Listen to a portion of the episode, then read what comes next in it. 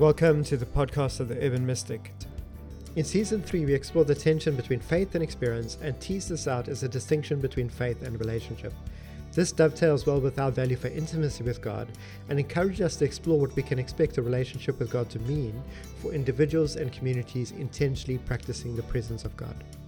In this episode, we're joined by Greg Farrand, the director of Second Breath. We're privileged to hear about Greg's early experience of God his later cultivation of contemplative practice within the context of ministry and marriage, and his evolution towards the broader Christian wisdom tradition.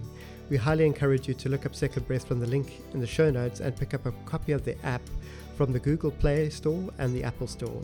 Second Breath has done incredible work translating classic spiritual practices into the context of our world and will benefit anyone looking to cultivate deeper living and loving in relation to their self, others, cosmos, and God. Greg, thank you so much for, for joining us. It's a real privilege uh, always to connect with people like yourself and others that we're having. But you would be I think the second person that considers themselves a contemplative, at least in terms of the total guests that, that, that we've got, but you're the first person as a guest that actually defines yourself in in relation to that and actually runs a center and that. Mm-hmm. And I'm really looking forward into getting into some of that. But before we get there, uh, yourself as a person, in terms of your own life, your backstory, your journey and that. Where, where did it start for you? What was your early experience of God, and how does that unfold in your life to bring you to where you are now? Uh, that's a that's always such a good question. Um, I I was raised by a family that did not emphasize uh, spirituality. On occasion, we would go uh, to a service, uh, and actually was raised primarily um, in Asia. We lived in Japan and Taiwan, and then we moved back to the states uh, when I was around the sixth grade. And sixth grade's around that age where you begin to kind of wake up and identify yourself more with your peers than your family. And having lived overseas my whole young life and then going to America, I didn't fit in. I, I didn't know the rules, I didn't know the culture. So I always felt like an outsider. And that led to uh, pretty quickly into just trying to numb that anxiety and pain. By the time I was in junior high and then in high school, secondary school, I was using drugs and just trying to numb numb it. And it reached a, a pretty dark place by the time of my senior year, uh, where I, I, you know, there's that Jean Paul Sartre quote where he says that man is a useless passion. You know, kind of living in a universe with no meaning. And that's while I didn't know those words, that's what I felt. And by the time I was a senior in high school, I started contemplating suicide. Outwardly, I looked fine. Outwardly, I was playing lacrosse, doing well, uh, attractive girlfriend, grades were fine. But inwardly, I was just uh, really in a deep space of depression and anxiety and had no idea what to do with it. And it was around that time that a dear friend of mine, uh, who I trusted uh, because he'd been such a good friend for years, uh, shared with me his faith journey. Um, and and this was in the Washington D.C. area. This is not a place where you share faith journeys. Uh, this is that's very private. Uh, but he sensed that there was something going on with me and felt the freedom and really, in many ways, earned the right for me to hear his personal story. And all I remember is we were we were we were sitting in this room, and I felt like there was this dark cloud over my head, and I was still inwardly contemplating to end my life, and I did not believe in God whatsoever and he started sharing about his his journey in faith. And i don't know what happened but one second i did not believe in god. I thought that was rubbish and a crutch for the weak. And the next i experienced i knew that there was a god. It was like a corner of that dark cloud got lifted and i saw this drop of blue sky and it was the most i realized that every time i'd been with a girl or done a drug or anything to try to fill that hole in me that it was a poor substitute for this. This blue sky, this infinite mystery that we call God, was the source of life and meaning. And so it was such a that was when I was 17. I'm, I'm almost 50 now, but but that moment when I was 17 defined the trajectory of my whole life uh, from that point on. Um, and pretty much since then, my entire journey, both personally and even professionally, have been to kind of explore uh, this mystery that we call God and invite other people into that dance. Um, and that's led me from being, you know, uh, mission work uh, overseas in, in, in, Uganda to being, uh, for a long time, I was a very conservative Presbyterian pastor, and then ultimately led me. Now I'm what someone would call a very, very progressive uh, Episcopal priest. to running second breath. But it has been a journey that whole way that's kind of was was a, a trajectory defining event when I was 17. And I think there's a lot of, you know, I know a lot of people have conversion experiences. I prefer to think of it more of as, as a spiritual awakening um, than a than a one time event, and many many awakenings since. But that was probably the earliest time that was uh, really a tectonic plate shifting moment uh, in my consciousness, in my lens on life and reality. So, Greg, you talk about um, kind of the opening experience, and you said sort of you're sort of hinting that there's a some follow ups to that. What does the journey look like? Because you, you you jump just a couple of years from that moment yeah, a few decades. A few. I was, I was about thirty. I was about thirty years. Thirty years worth of, of jumping. I, I, trust that's not because uh, there was very little to report in that three-decade gap. oh no, no, no. But um, that so that moment, that that curtain lifting moment, you say, or that that uh, the covers just come back, they peel back a little bit, and you see the blue sky. Um, is there anything? Can you take us a little bit deeper into that in terms of of the feelings around that? Is is there some moments of unpacking as you kind of I don't know walk home, head home that day into that week, and how does that start to tell me about the thread that starts to weave from that moment now into your life? Um, how does the story change? Great, great question and great phrasing of that question. Yeah, the the at that moment it was primarily desperation because I had been standing on the cliff of ending my life and so this experience of the divine, uh, and in many ways, I, I have a, a, wonderful relationship with my parents now. Back then, not so much. I, I, I, this was the first experience of feeling home for the, and we moved around every two years. I never lived in one place for more than two years. This experience was the first time I ever inwardly felt my body unbrace and I felt at home. I felt loved.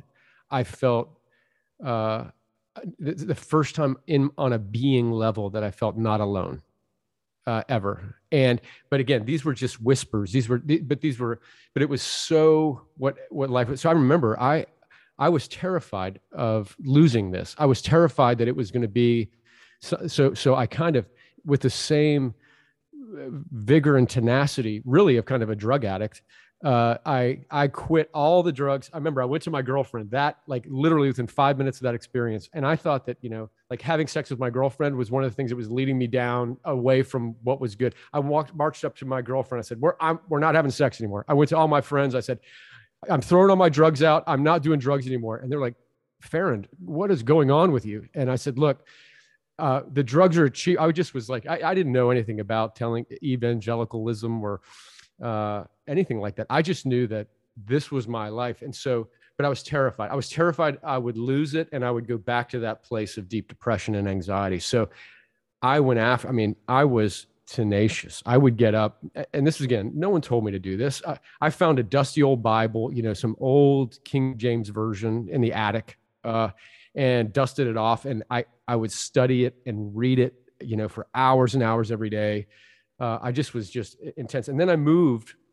I graduated high school and moved to North Carolina for college, and that is what in the states they call it the Bible Belt. That's where there's a lot of more uh, classic conservative uh, Christianity, and uh, so there was lots of churches. I mean, every town in in in North Carolina, like even the little ones, probably have at least thirty churches. I mean, it just is on every corner, and and it was at that point, because my life had been so chaotic and desperate, I needed a very simple kind of binary faith. So the one that I glommed onto was uh, that that uh, Jesus died for my sins so that I can go to heaven if I believe in Him, and my main job is to get other people to go to heaven with me instead of go to hell. I mean, that was it. I mean, that's that's all. I just thought if I believe in Jesus, I go to heaven, and I'm, my job is to make sure other people go with me. So, again, th- and this was reinforced Sure. Sounds like you put the core message of evangelicalism.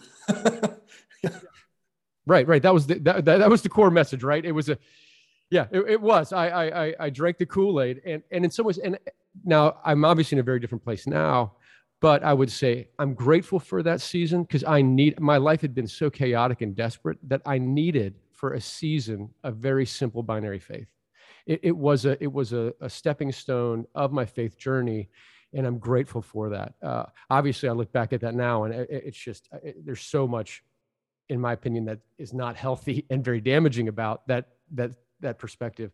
But at the time, it's what I needed. Um, and and it was around that time that I discovered the, the uh, this is the kind of nerdy college student I was. I, I, discovered the the commentary by Martin Luther, the German reformer, on his on the Book of Galatians and Romans, and it uh, it blew me away. This understanding of grace, and so it was another big kind of quantum leap forward in my spiritual evolution, and I fell, you know, fully into the Reformed tradition. Um, and I, my wife, I met my wife in college. We got married a week after graduation, and we moved to Uganda with a conservative Presbyterian missions group. Uh, and that's where I started really absorbing much more of the Reformed faith. And then I came back to the States and was working in a Presbyterian church, PCA, Presbyterian Church in, Amer- in America, very kind of conservative Presbyterian church. Went to a Reformed theological seminary and just went very deep on that. It was it's kind of like the intellectual evangelical denomination. Like you had to learn Greek, you had to learn Hebrew, uh, you had to you read all the church fathers, but really we're focusing on Calvin uh, and and and Calvinism. And so, uh, yeah, they, yeah, they, they all kind of point the way prophetically to Calvin, well, right? right. Luther, Luther, and Calvin. Pretty much, there there was Jesus, there was the early church, then a bunch of mess, and then Luther. And, and, and, and I think uh, similar to some of the view on Jesus in the Old Testament, you obviously pick up Calvin in the uh, early church fathers. You know, he's there already. yeah, yeah, Augustine like and Calvin, they're so synonymous. Anyway. Yeah. It's really true. So, so it was, and anyway, I was ordained in the PCA and I planted a church. We started with 10 people in the living room and we grew it to a few hundred. And, and which in the Bible, Uganda was that? I'm sorry, no, I'm sorry. We had moved back to the States at this point. Uh, and this was back to North Carolina. Uh, I went to seminary, was ordained. That took about, I was working full time at the church, it was about five and a half years. And, and, uh, they sent me to plant a church. And and you know churches in in north carolina you know i know around uh, europe and in different parts even in the northeast and, and out west in the states a church of 50 would be pretty big. But down here in the bible belt you know we grew from uh, 10 people in a living room to uh, over 300 pretty quickly. And but that's there's a lot of big churches down here. It's kind of a thing you do. You go to church. Uh, but it was while i was here that it was a denomination where you couldn't ordain women uh, where LGBTQ issues were just viewed as, as sinful and, and a choice and wrong. And, uh, and I started feeling some profound dissonance of my experience of reality with this external doctrinal framework that I had adhered to. Um, and but here was here I was. This this had been my community. They had helped me. They had loved me. They paid for my seminary. They help my family you know they were my friends uh, and and i realized here i was the pastor of this church i had two kids and at this point we had three boys i had two kids in private school and if i change if i reveal that my doctrine is shifting and that i think women should be ordained then i lose my job i lose my benefits i lose my community i lose everything just with a doctrinal so so this wasn't just hmm what do i believe about this? I mean this was a critical life moment. It's the kind of thing that's really hard to put into words and communicate, especially for outsiders. Um, you know that that's something that you know many people can just look on that and say that's a trivial thing, but it's quite a deep process to go through, especially if that was your worldview to start off with. If you started off, that was part of the Kool Aid that you had to land at that position and then go, uh, and oddly enough, for many people to understand that that ordaining women is possibly more contentious than the LGBTQ in that environment. Even I right. don't know if that was the case in, in, in your environment, but in some cases that is the case. Yeah, that's amazing. And and and part of one of the one of the Kool-Aid flavors that I drank, and I didn't realize, but I believe this might have been one of the most harmful aspects of that particular paradigm and worldview, was that you were taught to not trust your heart and to not trust your own uh, intuition and reason. If, for example, if if your intuition and heart and your experiences, women should be ordained. This makes no sense. There's there's brilliant women in our congregation who went to seminary. They can preach better than I can. Their exegesis is way stronger than mine, but yet they can't. This makes no sense. If if you have a thought or feeling that is congruent with the external theological framework, then that's fine. But if you have one that is dissonant with the external theological framework, then you have to subvert it and subject it to the system because that's your heart. You're being influenced by liberal culture and you have to let it go and trust the trust the system. And, and of course and think, there's a proof text for that right? And of course there's a proof text so i mean but that did so much i mean i think that's one of the most powerful forms of abuse is to convince someone they can't trust their own voice to, they can't trust themselves and i don't believe that was the a malicious intention but i do believe that i did that for years and it wasn't until my need for authenticity, my need for internal integrity, my need for my inside world to match my outside world actually transcended my need for inclusion. I think that I was so afraid to lose my community, my friends. I was so afraid of being rejected, of being cast aside, and this was my whole world. That until until my need to be genuinely integritous inwardly transcended my need to be apart, then I, I had no room to move. But then it was the the linchpin, and this is where we get into the contemplative. Of course, my, my wife is the the rock star. She's the one that leads me into into so many things. But I I was burning out as a pastor. I'd been pastoring for like uh, seven eight years at this point of this church. I was exhausted. I was tired, and I was barely present. And I would walk around like a zombie. And I came home one day, and she was standing in the kitchen. My wife was standing in the kitchen by the island, and her eyes were red and puffy. She'd been crying and she said she said greg it's like you've got our family locked in this car and you're steering us right for a cliff and i'm banging on the windows and screaming for help but you're not listening and you're going to drive our family off a cliff sure and our, our marriage was relationship was pretty tenuous at that time because I was out four, five, six nights a week because I had this little minor messiah complex, as many pastors do, that I'm the one that has to be there running the show. And uh, we were so exhausted in our marriage. We had young kids. And I knew she, that she was right, but I didn't know what to do about it. And so I just kind of minimized it. I said, Hey, you know, listen, babe, this is a hard time when people have young kids and this is a church, so it's extra work, but we'll get through it. Like, and I saw it shut down and pull away. Like I saw the light begin to go out of her eyes. And I really believe had, had something profound not happened at that moment or very near within those, within days of that, we probably would have ended up drifting apart uh, getting a divorce. I, I, I can't imagine. I mean, we were on a very dangerous trajectory, the two of us, of separation. And literally a few hours later, we got the weirdest phone call from a friend of ours who works in the furniture industry. There's a big furniture industry in, in High Point, North Carolina. And he calls and says, Hey, we've had a, a few extra of these amazing, beautiful chairs. Do you want one at below cost? And I thought that is the weirdest call. No, no, I don't want. And my wife heard the call and she's, let me talk to you. Let me talk to you. So she grabbed the phone and heard about the shoe. She said, yes, I want one. So we get the chair and she puts it in our bedroom. And she says, Greg, we have three sons and the whole house is so crazy and so full of testosterone that this room, this chair, no one's allowed to sit in this chair but me.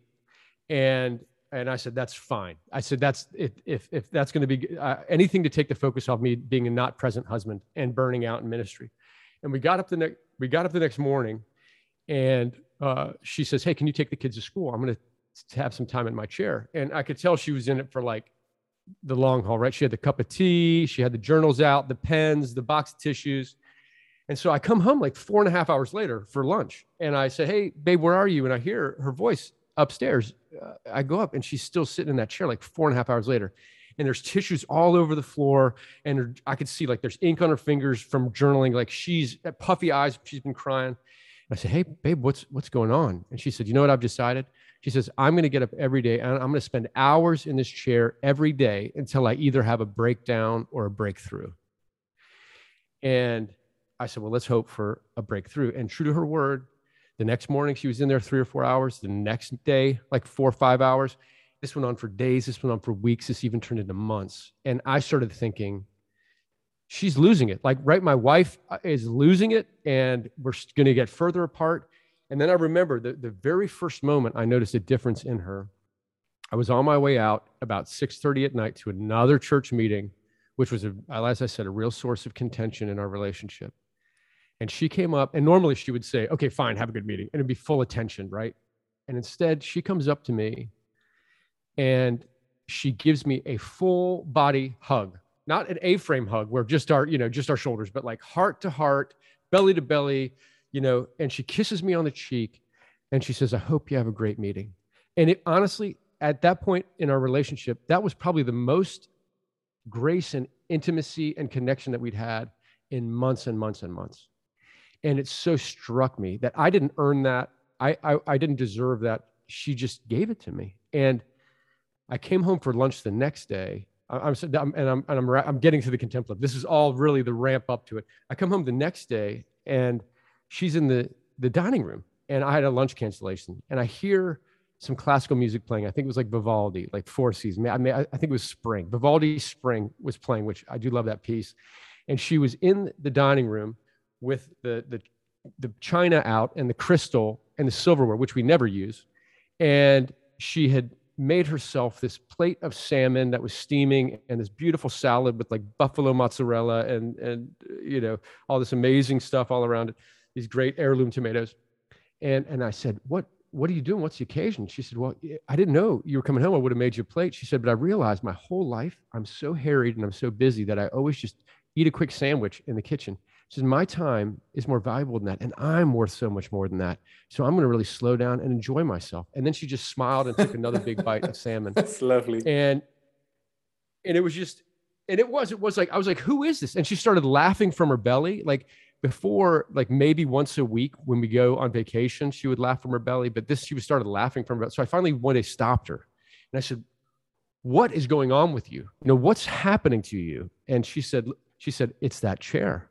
She said, she said, for the for hours in that chair, she said, for the first time in my life, I feel like my soul's caught up to my body and I'm finally creating space.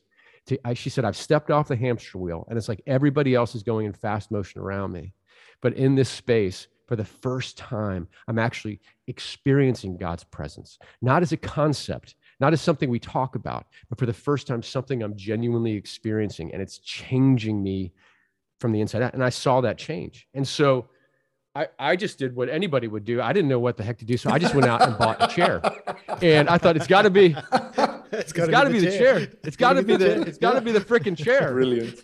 And so so I was so excited. I, I, I went I put her chair was in our bedroom, my chair was down in the den. We had little kids. So if we were going to get any quiet time or you know time without craziness, it needed to be like we had to get up at five. And so the, the, the I remember I was so excited, like for my first morning, the next morning in the chair, and I got the coffee maker that's going to automatically brew. So when I come down at five, the coffee's already made for me. And I get my coffee, and I she goes up to her chair, I go down to my chair, and literally as I'm walking to my chair, I realize I have no idea what the hell to do in this chair. Brilliant. Like I I don't what I don't know what to do like all I know is like I know how to read the Bible in Greek and Hebrew. I know how to study and I know how to do, you know, adoration, confession, thanksgiving. I know how to do the rote prayers, but I don't know what to do. So I remember I sat in that chair and I said, God, you know I don't know what the hell I'm doing. And I know that I'm not going to do all the normal stuff that I have done. So what I'm going to do is every day and at least for 30 minutes, I'm going to sit in this chair and do absolutely nothing. I'm going to be like sunbathing, where if there is an impact, it's because you are flowing, shining, doing work in me. But my commitment is is nothing time, is busylessness time of absolutely sitting and being still. And it was so that was my commitment. That was what I was going to do. And I remember my wife says I've got undiagnosed ADHD. And I think she's right because I was probably about one minute into the silence and I was dying. like I wanted to get my, I wanted to get my phone. I wanted to turn on the TV. I wanted to check. it's a long news, 60 seconds. You know, I want to do anything except, oh my gosh. And, and, and it was, and I had committed to 30 minutes. And so it was, but you know, desperation is a powerful motivator and I was very desperate. And so I did it. And this went on for days and days and then weeks and then months. And then soon, that chair, we started calling it chair time. That that we would get up and she would have her chair time and I would have my chair time. And soon it became our favorite time of the day. Like I was so thrilled. And it started this but but I realized like I was like, oh, is this is this called contemplative spirituality? I had no idea. Like I, it was just I was nowhere in that tradition whatsoever, and I was like a one trick pony. The only thing I knew was to sit and do nothing. It's a good start. Um, but I didn't know anything. It was a great start. It was a great start. But I realized I was like, there's got to be more than this. And I remember I prayed and I was like, God, you know, look, my chair's my favorite time of the day. But then I go on for the rest of my day, the rest of my 24, 23 and a half hours is exhausting and harried and all i'm doing is living for the chair. I really would like the chair experience to be defining of the day. But how how can, how can that be? Can, can i jump in there for a sec before? Oh yeah please. I'm sorry. I'm blathering on. Please interrupt. No no no no. It's good. It's i really enjoy when we're able to be in conversation with somebody where we can get a long run in terms of story and experience and just start to soak in where you've been and where you're coming from and where you're going so but there's so many things I want to ask you. I don't even know where to start. Um, I'm going to try and triangulate something. I, I, just have a feel about something here that I'm not even sure what I'm going to ask. Which I, we Tim and I seem to do a lot. We just kind of fumble around an idea and then basically say to the guest, "Okay, back to you. Do something with that." so, it's working so far, I must admit. So. yeah, it's obviously working very well. you're, you're onto something. We better trademark that quickly. Although I think politicians have probably got that down. So anyway, moving on. Beginning of your story, Greg, 17, in the room with your friend, and there's this experience, right? And you describe that to me in words that are, it's very present tense you're aware of what's going on. It's very experiential. Something is happening, not just in you, around you, but you're also relating to something. If I'm not putting words in your mouth, you you talk about this this this sense of feeling loved, belonging, welcome, etc.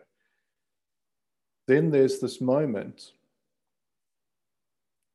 between you and your wife that you talk about the story where she's standing at the island and there's this crucial moment. And again, you have a relating experience where you say, you, know, you, you can tell in that moment that she's pulled back, that something's shifted, something's changed. And then the third element is you say something starts to change. So she, she follows this practice, this chair comes into your life. And, I, and I'm, I'm really grateful for kind of where you went with that because the chair almost takes center stage in the story. And then slowly but surely, there's a shift, and the chair starts to fade into the background. And you introduce this concept of she's sitting there in God's presence, in kind of in her words, right? But in between the 17 year old you and this moment in the island, there's a lot of your story around more of the intellectual, the Greek, the Hebrew, the study, the Bible, etc., etc. Were, were there other moments between then and this moment with your wife where you had these sort of deeply experiential things? Um, were these the ones that really have stood out to you? Um, and how does that carry through into the contemplative time? Because as, as much as the chair as vehicle is very helpful, you know, it's, it's, uh, it's not always about the chair, or not really about the chair. And it just fascinates me that you draw out this, in my mind. So please, you need to correct me now here when you respond that I'm not putting words in your mouth. I have a sense of like a vertical connection thing going on. There's a vertical relating to in that moment at 17. There's a horizontal relating to the person to person, you and your wife. And then you also start to talk about that third wing or that third element, which is the, the internal person to person, the me and myself connection, and that triangle of relating connections that go on. I had somewhat of a specific question in there, but it's a lot, it's a lot broader than that. Is, can, can you go with that? Is that enough to throw something back at me? Honestly, that that is your, your uh, definitions and those those categories, you could write a dissertation on the complexity and brilliance of that. I mean, seriously, that's a great, great, great question. Yeah. No, I mean it. Uh, the because because it, does. It's to me, it's a. Um, I think that authentic uh, religion tr- true religion and when we go to the, the, you know not to get intellectual on, or on this one but or, or, i'm not a big fan of latin greek or hebrew anymore but i used to quote it all the time.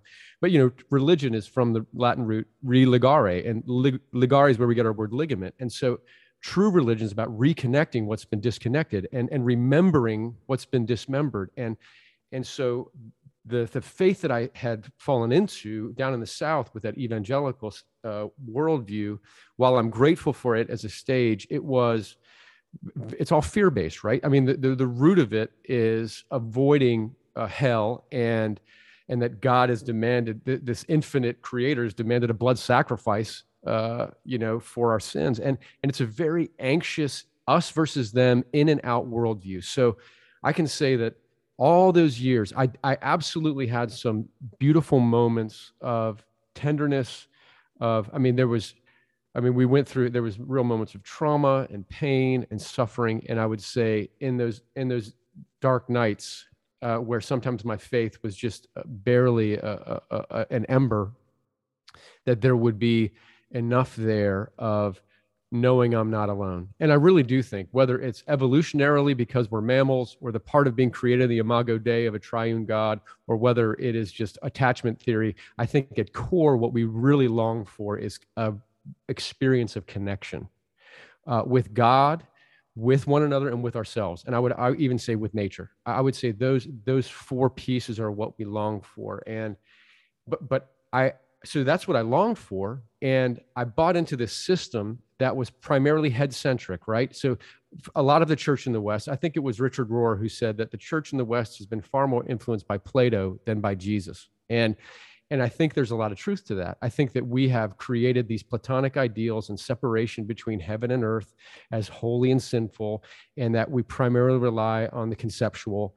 I think, you know, Aquinas doubled down on that with the Summa Theologica that defined a lot of the faith in the West in terms of much more of an intellectual, doctrinal position instead of, uh, instead of an actual uh, dynamic experience of love, uh, both received and given. And to me the the heart of of where what I was experiencing and moving towards was creating space through spiritual practice through the contemplative. My wife embodied this and modeled it for me. And then my experience was through spiritual practice, we, I created space to shift from mere intellectual belief systems to actual inner experience, where I could write dissertations on social justice and the love of God and atonement theories, but it was all in my head. And I had not been given the tools or the compass or the flashlight to walk the inward journey to actually cultivate a vibrant inward spirituality. And information alone will never get us there. I don't care how I mean, we know, I mean, there's a reason they call seminary cemetery, right? Because we can take the gorgeous complexity of, of the, the infinite divine and turn it into dusty rote. It's kind of like when you take a, a beautiful little frog and you dissect it and you pin it across, all of a sudden this gorgeous living thing is now just something to uh, investigate and it loses something in the process. That's what I'd done with my faith journey. And what my wife and I discovered in contemplative spirituality. And I would even broaden it out beyond that to the wisdom tradition, uh, which is broader than just the contemplative. That you're then it, it gives you the tools to create space in your life to make this shift from intellectual belief systems to actual inner experience and and so and that's that created space for exactly like you described a vertical connection although it, you know, I understand the, uh, philosophically yeah, God yeah. is nor uh, up, you know, but I would say this, uh, you know, the, we're the immersed. analogy yeah. is helpful, but it's not. Right. It's, it's a very, not, it's a very helpful analogy. That, descriptive. Yeah. right. Right. And so, right, you know, I love that language of Paul when he's speaking to the philosophers in Athens, and he says that in God we live and move and have our being, and, and that's the language of immersion. That's the language language of saturation and and he didn't just say that this person's in and this person's out like we're everybody is immersed we right now we are marinating in divine love and presence and and to me the true religion and authentic spirituality is about healing the delusion that we are separate from God, that we are separate from each other and separate from ourselves. And I would say separate from creation too. That we, we're completely, whether it's physics and biology or spiritual, spiritually, we're intimately connected with one another with all of creation, with God and ourselves. And when we create space through spiritual practice, that shifts from again, oh, that's a nice concept to I'm experiencing that deep connection with myself, with my wife, with other people, and with and with the divine. And so I would say that the, the, those categories that you created are, are, are, really gorgeously talk about what what I believe is the ultimate point of healthy spirituality and healing that rift, the delusion that we're separated. I don't believe we're separated. I believe we're we have a delusion that we're separated, and that the spiritual journey is one of slowly healing from that delusion and realizing that we're intimately connected and we have been the whole time.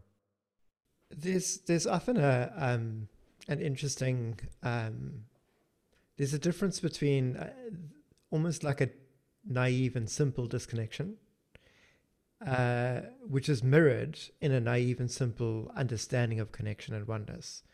There's a lot of relational engagement, disengagement, moving towards one another, moving away from each other, both in our relationships with ourselves, with each other, the cosmos, and God.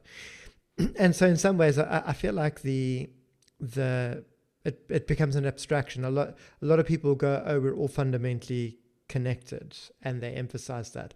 And I, I just have to poke it a little bit, and what comes out is their loneliness, their fundamental disconnect in their relationships, often with themselves, and their love for themselves is the tool that you know, your love vehicle for yourself is the vehicle through which you love cosmos, God, others as well. So so I, I, genuinely think that there's a there, there, there's a point where the where the legalism and the naive legalism, like you know, in your early journey, it's easy to go into a binary environment. You're in, you're out. But then at some point, as we mature in life, um, it's just a natural part of the progression of life. We move from the binary black and white, simplistic way in which we see the world, where we have all the answers, and then we realize at some point that we actually don't have the answers but we want to live life in a deeper way and a, live life in a more authentic way. And that's that's just a natural progression in life through that. Um, in your reflection you reflect back to going you had this tension and at the point that you wanted a deeper integration you realized you almost needed to betray people that had supported you and the movement that you'd been a part of to a point in that. Um, uh, uh what's the time frame between you being able to look back and go, oh, this is where I was at, and here's what I was really after, compared to when you were there, and how clearly did you see that when you were there? Does it does it make sense as a question? Yeah, I, yeah. No, I, am just listening to myself sense. in retrospect, going, um, I hope this makes sense to you because I'm fumbling my way. If I can add to that as well, I'd love. It, no, it makes sense. Just if there's any particular parts of story that you'd be willing to share around that time in terms of that, because that exactly as Tim describes, and as you talked about earlier, Greg, that uh, I'm trying to think of your exact language, but the idea of basically wanting to belong, you know, within the community, but this dissonance going on inside of you, and and that and and that sort of reverberation between the two, as that played out. Just be interested in any stories you'd share around your experience there.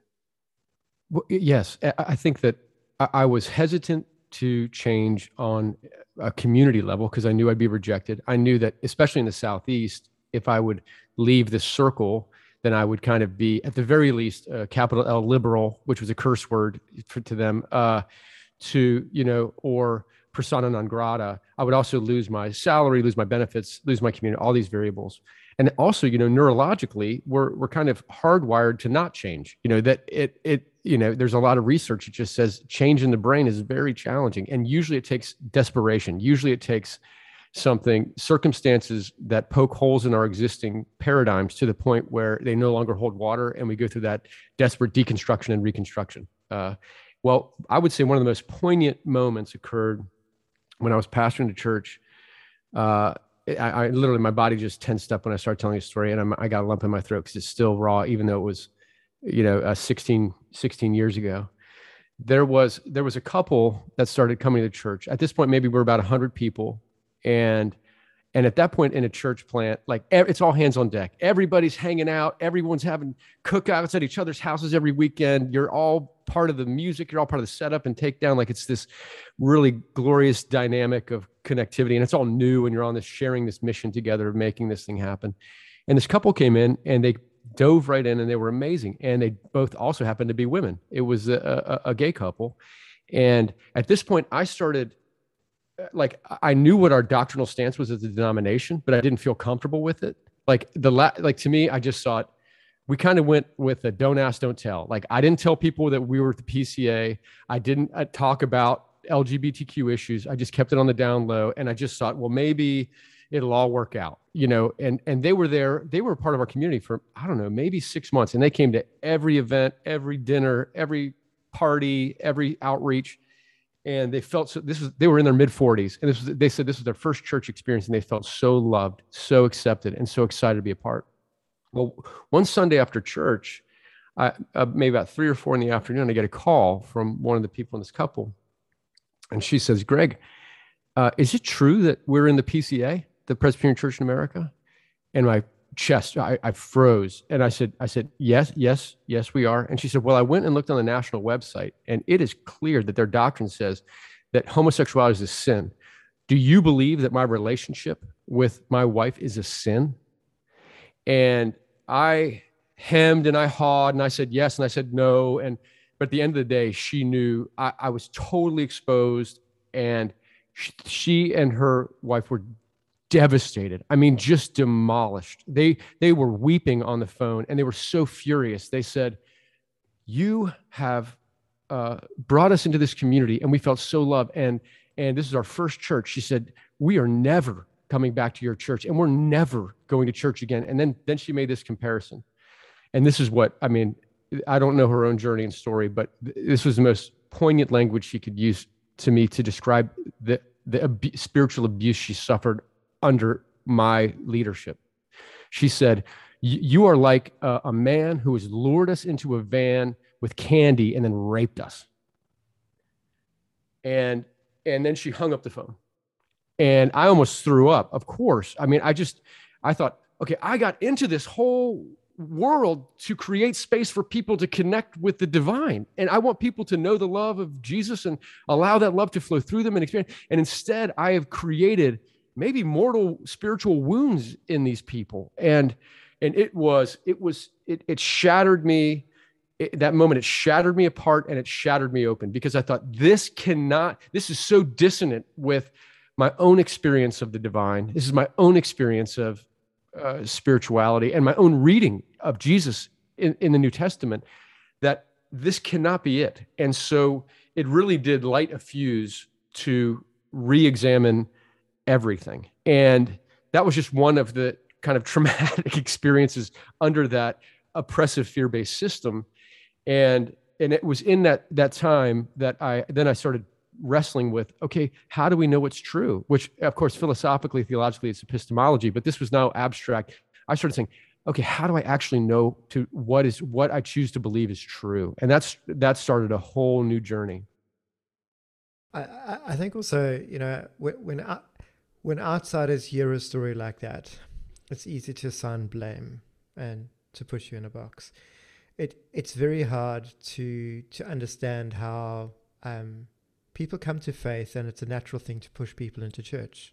It's a natural thing to have an experience of Jesus and and land in a community.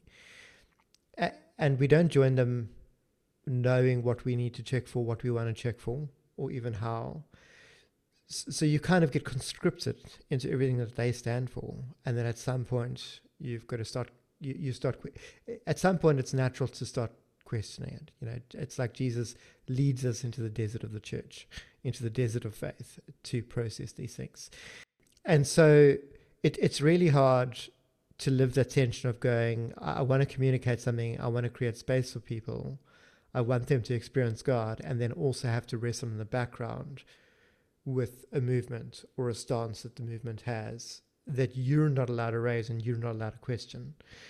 Um, you know, because it's it's as destructive to you, even as a heterosexual, as it is to the homosexual, and yet as the heterosexual, it's almost like you can't even voice it. Why? Because you're not even allowed to. And so th- there there are complex layers to this that I just I just I just want to acknowledge, you know, um, and just just throw out there as well. I mean, I, I, I said to someone the other day that I, you know, you, you don't need religion to, to, to abuse people. Like, you know, because even raised in a non-religious way, we knew how to treat gay people when I was growing up, and some of them are never going to recover from how we treated them. and uh, and at a certain point, as a as a young person, the way we treat people is, is is a mark of pride, especially being able to break people. And then at some point in life, you go to go, shit, how do I own that? How do I change that? What do I do? And so that process of transformation is is one where to to grapple with the love and the grace of God. To, to grapple with the question of sin in the broader sense of the word and its impact on our relational integration within ourselves, our community, our environment, or the cosmos, God, etc., etc. It, it's not a binary in or out. Again, you know, we move from this hard binary to this nuance. We we, we become like God and, and having to figure out the difference between good and evil in all these different ways. You know, um, you know, you I think theologically there's a lot of emphasis on Imago Dei and and and virtually nothing on Similitudo Dei, and mm. that's hmm. something that the monastics and mystics pick up over the years and that nice. they wrestle with. Um, nice. Sorry, nothing yeah. co- coherent there. I just uh, no, no, no. That I, I, think that really. well, I also I also feel like it because uh, I'm sure that story is uh, triggering uh, for for people that might have experienced similar abuse. And to me, I take, of course, that wasn't my intention, but intention doesn't uh, excuse the reality that they were wounded, and and deeply. And so, and by I mean, deeply, I'm so grateful. Years later, we were able to uh, reconcile, and um, which I'm I'm so appreciative for. And, and and fortunately, by that point, my own journey had evolved to where I was not trying to convince. I mean, it just was a genuine walking through that uh, what happened together and and reconnecting and forgiving. They forgave me and uh, and healing that relationship. But uh, I'm I'm grateful for that opportunity. And but but that was uh, to to to Steve's earlier question, that was an experience um, that that that broke apart, that started breaking apart the existing paradigm, uh, broke it apart, and I would say broke it open, and again had me questioning. Okay, I've how do I know what is true? I've allowed my entire reality to be defined by this one particular theological perspective, which is so incongruent with my experience of reality, and now is causing deep wounds and harm to people that I love. So that's where and then and because i'd been told not to trust my heart but now i started that, that that's around the time the chair situation happened and uh, in that in that chair time i actually started to trust my heart i started I, you know the, the kingdom of god is within that that this idea that it's not just uh, jettisoning my intellect to an external framework or experience to an a, external framework but trusting what's happening within me and i remember once I said, I'm actually going to trust my heart. Now, I'm going to look at tradition and I'm going to, of course, appreciate scripture. And I'm not going to do something wacky. You know, I'm going to trust my community if I start saying something wacky, but I'm actually going to trust my heart. And my heart wants to ordain women because it just makes sense. And my heart wants to embrace the LGBTQ community. And if there's two people that love each other and want to get married and figure out what it means to grow in vulnerability and trust, then then I'm going to marry them. And I don't care if they're gay or straight or bi. I, this to me, it was how can I how can I genuinely create space? So so people ask me. I had a very quick shift from a conservative Presbyterian to someone so far to what people would describe as to the left. As again, I'm in the Episcopal Church now as an Episcopal priest, and I'm probably on the prow of that ship. You know, sometimes barely hanging on, even to that that definition of Christian tradition and they're about as uh, open as you can go in many ways. And but but it happened rapidly once i realized i'm actually going to trust my heart. And since then and i and i let these hindrances this this external framework slough off like like glaciers melting. And the weight fell off me. And i finally felt that congruence between my inner journey and the outer journey. I quit that job uh, my my wife gave me the support and care to say, look, I, you know, I know we have kids in private school. I don't care if if we end up in a one bedroom shack, but if if if you're present and actually present with me and the boys and are living from your heart, then I'd rather us be, you know, living on a, a dime than us remaining here with all these resources and you're miserable and eh, living incongruous. And so that that gave us the courage. We leapt off that cliff. Uh, we had about savings for about four or five months worth of living. And it was a decision born of faith and desperation and foolishness and stupidity and hope and uh, so many things. And I was watching that and, and heart and heart. And it really, to me, to me, ultimately, it was a it came out of that deep times of contemplative prayer and sitting in stillness. I, I felt a deep abiding trust that this was uh, it was a cliff to jump off of, and and it was amazing to watch how it all worked out. Not only worked out, but it was like it was finally live, moving towards environments where the external matched the internal. And it was amazing to watch the provision come in. It was amazing to watch the f- new friendships, even as people were calling me heretic and liberal and all these things, the new relationships. Uh, I discovered uh, Second Breath, which, again, I, just not to go full circle, but when I was sitting there in that chair, I was a one trick pony. The only thing I knew how to do is sit quietly. And I said, I want to learn more about spiritual practice and more things that I can do all throughout the day someone that next day told me about uh, Second Breath Center in Greensboro, North Carolina, and it was for 30 years they'd been teaching s- spiritual practices rooted in the Christian wisdom tradition. And it was I went to this class and I was given like this toolbox overflowing of practices to get off the hamster wheel and actually connect with heart and grow an awareness of that connection with divine, ourselves, others, in the cosmos. And it was a total game changer. I mean, it it it took me off of you know life support and actually refilled the tanks. And my wife said to me, I don't know what you're doing in the second breath classes, but please keep going to them because they're saving our marriage and they're saving you as a dad. You're actually, you're, you're, you're present with our boys for the first time in years. And so, and I, and I really do believe that it's because of creating space for contemplative spirituality and, and for spiritual practice. Greg, you, you talk about the time in the chair. I want to take you back to that statement. And this mm. cliff that you had to face, right? The cliff, I'm going to just take it in little chunks. So the cliff that you were at, then it becomes somehow, this is not your language, but I pick up almost this progression. Like there is a cliff, then it might become a cliff, then it becomes perhaps a cliff that you might jump off, then it becomes a cliff that you will jump off. I don't know how fast that transition is, or whether it's all just in an instant, and whether I'm, I'm, you know, I'm concertining in concertinaing it out for no good reason. But but in those moments in the chair, is is there a growing sense of this? Does it come to you in a flash? What is that experience like?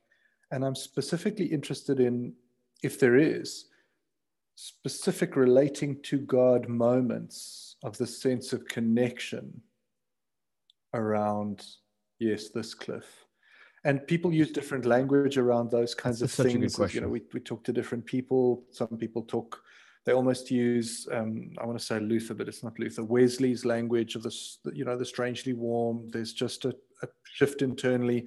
Some people talk about voice, they talk about presence, they talk about serendipity. There's all sorts of things, this language that we use around this connection with the divine. But as I listened to your story, something changed.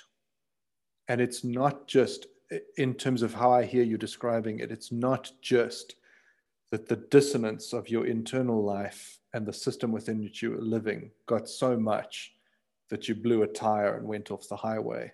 That was part of it, but there's these moments yeah, that, in the chair. That was part of it. You You're right about it. I'm just, if there's anything there that you'd like to share around what what came out of that, because the, the way in which you describe it, now I'll kind of wrap it up here, is it sounds almost like an engine room. Like that's almost where things got distilled down mm. to to kind of a, a real mm. working space and, and, and energy sort of erupted out of that place. That that's what I pick up from you when you speak. I might be wrong, but I'd love to hear your thoughts in response. I, I really appreciate that. One, one thing I learned uh, very early on was, and I've, and I've heard this sense, a lot of people want to do contemplative practices and want to it's kind of like dieting or exercise and they kind of feel bad that they don't oftentimes. And and i think a lot of times people give them up because they have a criteria for evaluating what is success and and well yeah usually it's like trying a salad for the first time. I tried it once i didn't lose 15 kilos. I'm never doing this again. Exactly. Well right. I mean pe- people people kind of sense that they're when they are done with their time of of uh, spiritual practice they're supposed to feel better their blood pressure's lower their heart rate's at ease and they feel a greater sense of peace. And that maybe happens one out of 10 times. I mean it just or maybe one out of a hundred. I mean if I always tell people you have to take your criteria for evaluating efficaciousness of spiritual practice crumple it up and throw it out the window.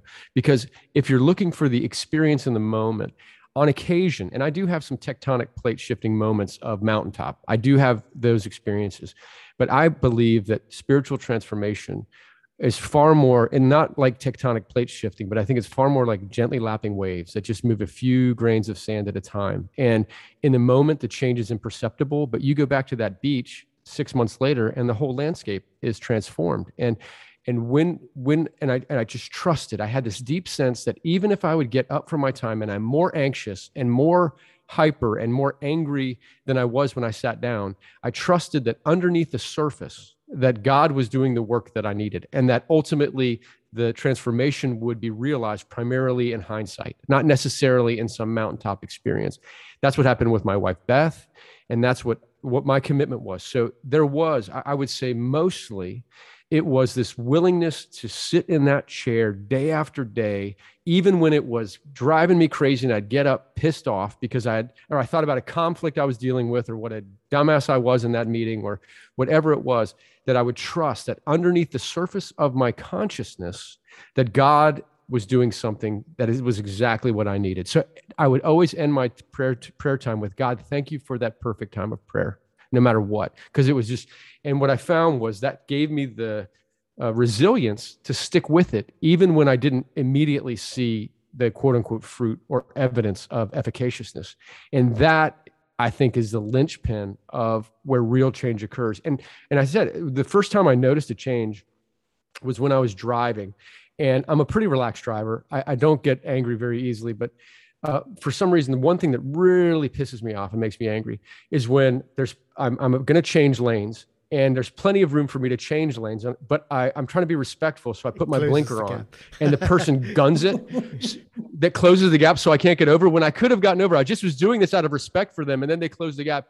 I would get for some reason that would oh I would cuss, I would yell. I mean, it would drive me crazy. And I remember the first time this was maybe I've been doing my chair time for a couple months I was driving and I put my blinker on and the person gunned it and closed the gap. And my first thought was, oh, they must be in a hurry. And I didn't get angry. And I just, and then all of a sudden, hindsight, 20, I was like, holy shit, when did that change? What, when did, when did I shift from being so angry to actually thinking about, I wonder what's going on in their life? And, and soon it started being a lot of these, these micro aha moments uh, of change. Now, granted, probably one of the most poignant occurred when I was in a time of centering prayer and I had this experience. I always, I didn't want to believe it, but I always kind of believed that God was up there, out there somewhere. Like, you know, in Paul's third heaven of the Ptolemaic system, you know, God's up there, out there, and we pray like a walkie talkie, but God's kind of distant. And I wanted to believe that God was with me, but I didn't really believe that on a experiential, authentic level. And I had this time of prayer where it was almost as if this mist uh, I was immersed in this mist that was the presence of God, and every breath was breathing God fully in. And then this, as just as oxygen is connected and flows through our entire uh, system, that God was intimately connected with me, closer than my thoughts, closer than my breath. And I was, it was such a gorgeous, beautiful experience. I was searching for words to express it. I was like, oh, that's right. This is connection. I'm not alone. And and so there were some big tectonic plate shifting moments, but most of the time in that chair, it was me wrestling with boredom, ADHD, falling asleep, and just desperately committing to sit there day after day. But over that time, I did experience, just like my wife started belly laughing, I started experiencing this shift where it actually became my favorite time of day because it was like, again, my body was embracing, I was experiencing a sense of contentment on the inside for the first time. I was experiencing my tank slowly starting to refill. I didn't know how. It was kind of mystical to me, but I just knew that it was something about being still. And and then soon I started gaining a confidence and trusting my heart. Uh, and I started trusting my own voice and having the courage even to say, you know what? I think that this this infinite God of the universe is big enough to carry me, whether I'm foolish or whether I'm just in trust. But I think I'm going to go tell my wife I want to quit this job. And that's when she was supportive and and the fact that i have a wife that was doing the same thing on this mystical kind of commitment uh, of creating space was such a, a, an amazing gift and still to this day like i would say we we still get up and have our chair time every day now this that was this 13 years later it's a daily thing for us uh, and and we still do it together. We get up and get our coffee. She goes to her chair, and I go to my chair. And we all our faith journeys have moved us to kind of different places, you know, in in our own exploration and experience. But to have a partner to go there with you. I I think had I had she not been supportive, I don't know, I probably would have self-destructed like a lot of pastors do, like maybe had an affair or something to blow my life up to get out of it. Uh, but but fortunately, you know, because of uh, her presence with me and her leading me into chair time, into the contemplative, it, it it created that space for that that shift. And I would say again, it was more like those gently lapping waves, but over months there was a deep, growing, abiding sense of connection trusting my heart and uh, and and connection with Beth that gave us the courage to jump off that cliff. And so there was a lot of moments of terror. Since then, we've jumped jumped off a lot more cliffs. That that was probably the most terrifying one in a technicolor sense because of the young yeah. kids and the private school and the no idea how I was going to pay the bills. Um, but but I would say that that really gave us the courage. It was it was a deep sense of knowing that was like from the gut, from the body, from the heart, and not just some intellectual process of sure. pros and cons. Thank you, Greg. I appreciate all of that and uh, that insight and in response to my question. We we do live in a culture that's um, you know we can talk about within the context of faith, where they go, you don't trust your experience, you don't trust your intuition. But as a society as a whole, we don't trust this. Language usually ends up being subjective. It's entirely subjective experience you know, um, hey, I never get to play the devil's advocate. I never get to ask this because I've, the shoe's usually on the other foot. So I'm, I'm just going to th- go, go to throw it out there at you. when yeah, good, good. When when that gets thrown out, it, it's almost like people are often schooled in one thing over another. So they may have an appreciation of psychology. So they would go, Greg, that was good psychology to have a time out alone we do that with two year olds and it works for adults as well. On the other hand, one can go, it's good training because if you spend time practicing interoception, uh, the internal awareness of your bodily systems and your emotional processes, you're going to gain an aware of it and you're just going to get better at being present. So, you know, contemplation, mindfulness, it's all the same thing. Uh, other people will go, God is potentially just a projection. Um, so people are projecting the, the idea and you're just making it up and then eventually you just evoke the experience. You know, it's like wanting to be happy and focusing on or wanting to be sad and focusing on it. So you're going to change your emotional climate and that's going to happen over time. It's very hard to convey when trying to summarize this kind of contemplative thing and communicate the experience that in part all those are true, but that's not actually what's being communicated here. And it's also hard to connect that initial engagement of an awareness of the divine, of the transcendent of God, of that personal engagement here. And for some people, when they get into the contemplation, they lose that personal. And you see that in, in, in a lot of environments where people, the underpinning, the philosophical underpinning of what they're talking about differs because they're referring to the impersonal. Or the philosophical underpinnings differ because the connection with the self is what we project and we go, well, really, it's my connection with myself is with God. There's some kind of quantum entanglement that we experience that they were referring to years ago. And then there's there's others where where where where people go, no, there's a sense that the the creator is a person. And although everything is a fundamental unity and there is no difference and God is omnipresent that there is still a difference in terms of the relational engagement and fundamental unity of all things and myself and all things and the illusion of disconnection or the frustration of disconnection or the consequence of disconnection. However I, I interpret it, there's still a relational gap that that can be closed, and this time is, is a part of that. So um, I mean, that's that's a loose summary of uh, two and a half thousand years of uh, contemplation around the globe, and it's a wide yeah. canvas to take a stab off of without saying anything specific. but over to you.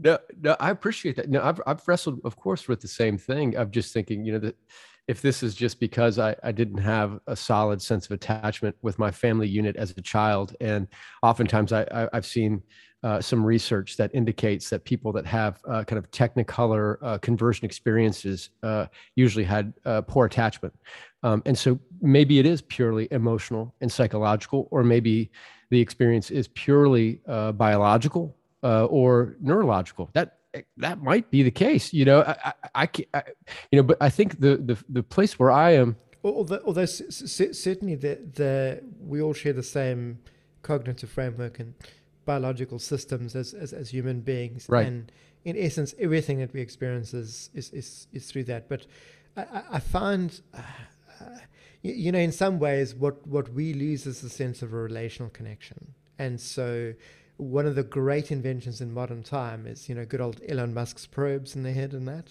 great thing. And hmm. and from that perspective, whether I visualize a mouse cursor moving or I'm actually moving a mouse to move a cursor, like is immaterial because the probes in the brain can basically go, oh, that's your intention. I'm going to translate that for you.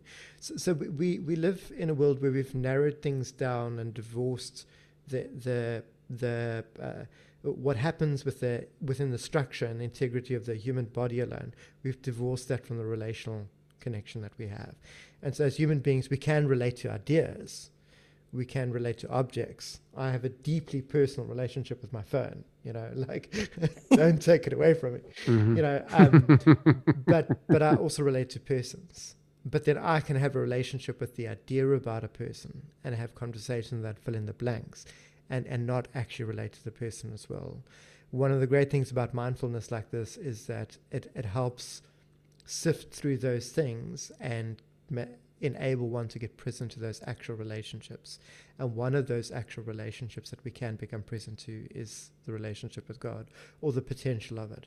There's often a difference between people who weren't kickstarted with an awareness of the divine. And then you arrive at going, well, what am I looking for? But that's different to people who are kickstarted with that, who go, the absence that I experience is a, is, is a trough I heard a voice that is that is now quiet, and I want to go back to hearing it. So I'm going to practice contemplation to go back to mm. that. That differs to people who've never had that experience and going, well, I don't even know what voice I'm looking for, and those people are crazy. So what am I looking for? I'm looking for the health benefits out of it. So th- there's a bit of a difference there. Um, any, anyway, uh, uh, sure. Back to you. like, yeah.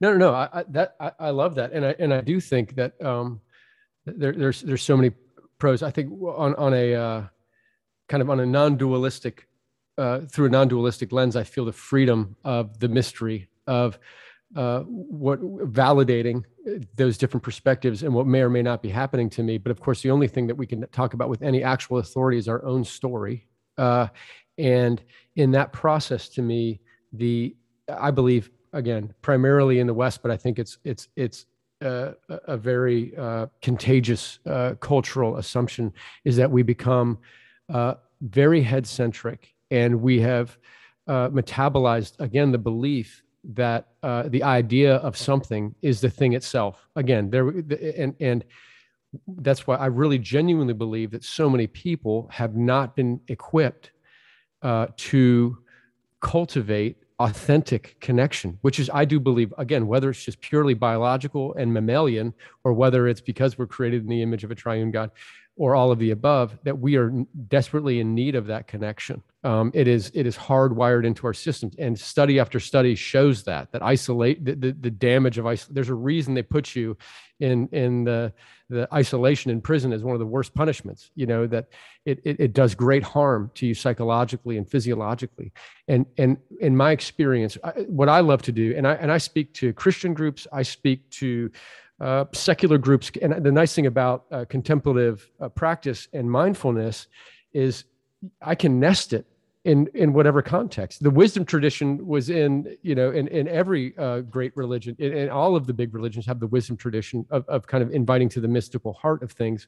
And what I find is I don't really care what you call it, but if I if you'll be willing to create this space, then you are going to have over time an experience of life off the hamster wheel and a growing awareness of the present.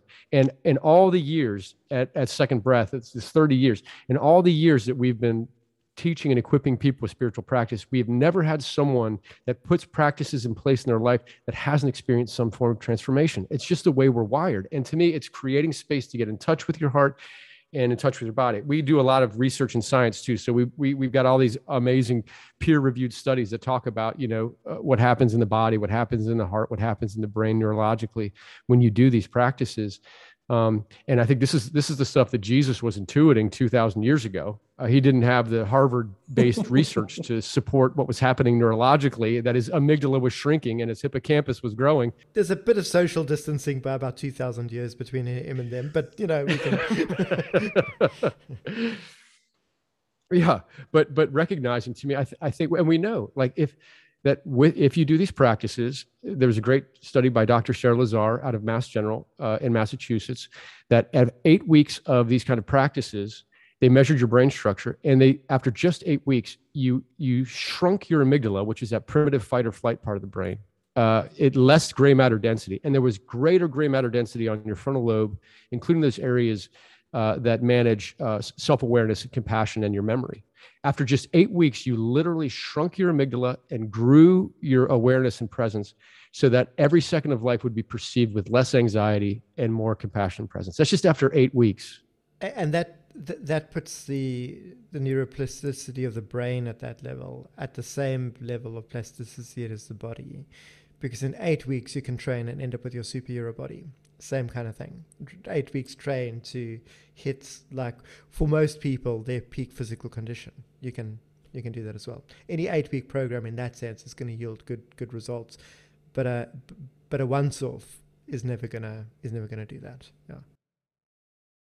No, and and that's what all the studies say, and this is why I think again, I love just again taking it back to the New Testament that Jesus often went off to lonely places, right? And we, what I would love to know what his brain looked like. You know, how small was his amygdala? How big was his frontal lobe? You know, because and, and the same with Gandhi, the same with Buddha, with these people that practice uh, mindfulness and contemplative spirituality and and and spiritual practice that we know physiologically, neurologically, biologically, and then they have an experience of less anxiety, more presence and and i believe that's you grow in awareness. And again we can trace this neurologically and explain it that way but i think it's nested in something much larger in terms of spiritual reality of that deep sense of intimacy and connection uh, with with god. And i don't really care what people call it. I don't care if they call it god. Uh, uh, i but but to me i know that if they do this they're going to be a much more loving present happy engaged person in their life whatever that looks like. And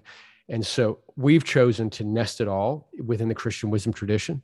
Um, and because I, I am a, I'm an Episcopal priest, and that's my wheelhouse. You know, that's my that's my root structure. So I I did I, I was debating about whether you know I grew up in Asia too, so I was debating about whether should I flop over to uh, flip over to Buddhism, uh, and then I just realized like, look, this Christianity is so deep in my DNA, and just like someone said to Thomas Merton, look, all the good stuff is there in your tradition too. You just got to find it. Uh, so Merton went back and found it, you know, within uh, our the, the, Christian tradition. And so that to me is uh, my heart too, is is offering this amazing, practical, useful tools uh, to shift from mere intellectual belief systems to an actual inner experience of connection. So, so I, I, I find it, it interesting that in, in some ways, um, what the language of wisdom tradition is very new historically speaking if we if we look back, it, it's only around about uh, 200 years or so that we are in a position where people go, oh, hang on, people have genuine experience of the divine um, or of the transcendent, which may be impersonal, it may be personal.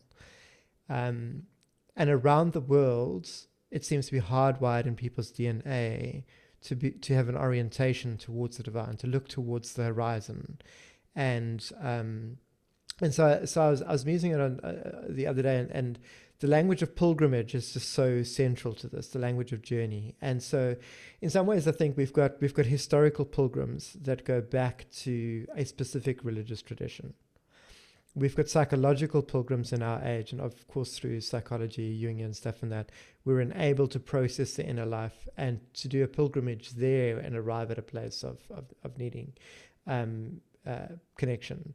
Um, but and and then we've got these cosmological pilgrims, the scientists who are processing, they're looking out, and all we we're all dealing with different senses of scale and and reach but we're all wrestling with how to be fundamentally present in the present.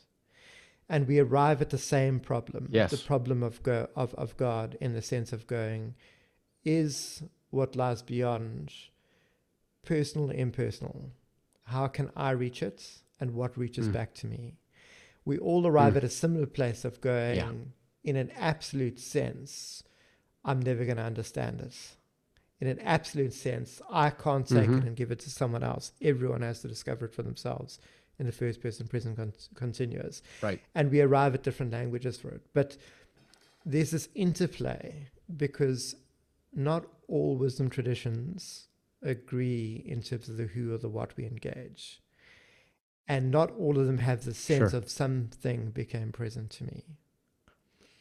Um, and so mm. it's I, I, feel like it's easy to become schooled into the I don't care what people call it. But how does one make sense of one's own experience then, whether something has arrived and spoken to you or met you, or right. something hasn't? Because the blind men reaching in the dark and feeling the elephant does not apply in this case to your story. Right. Right.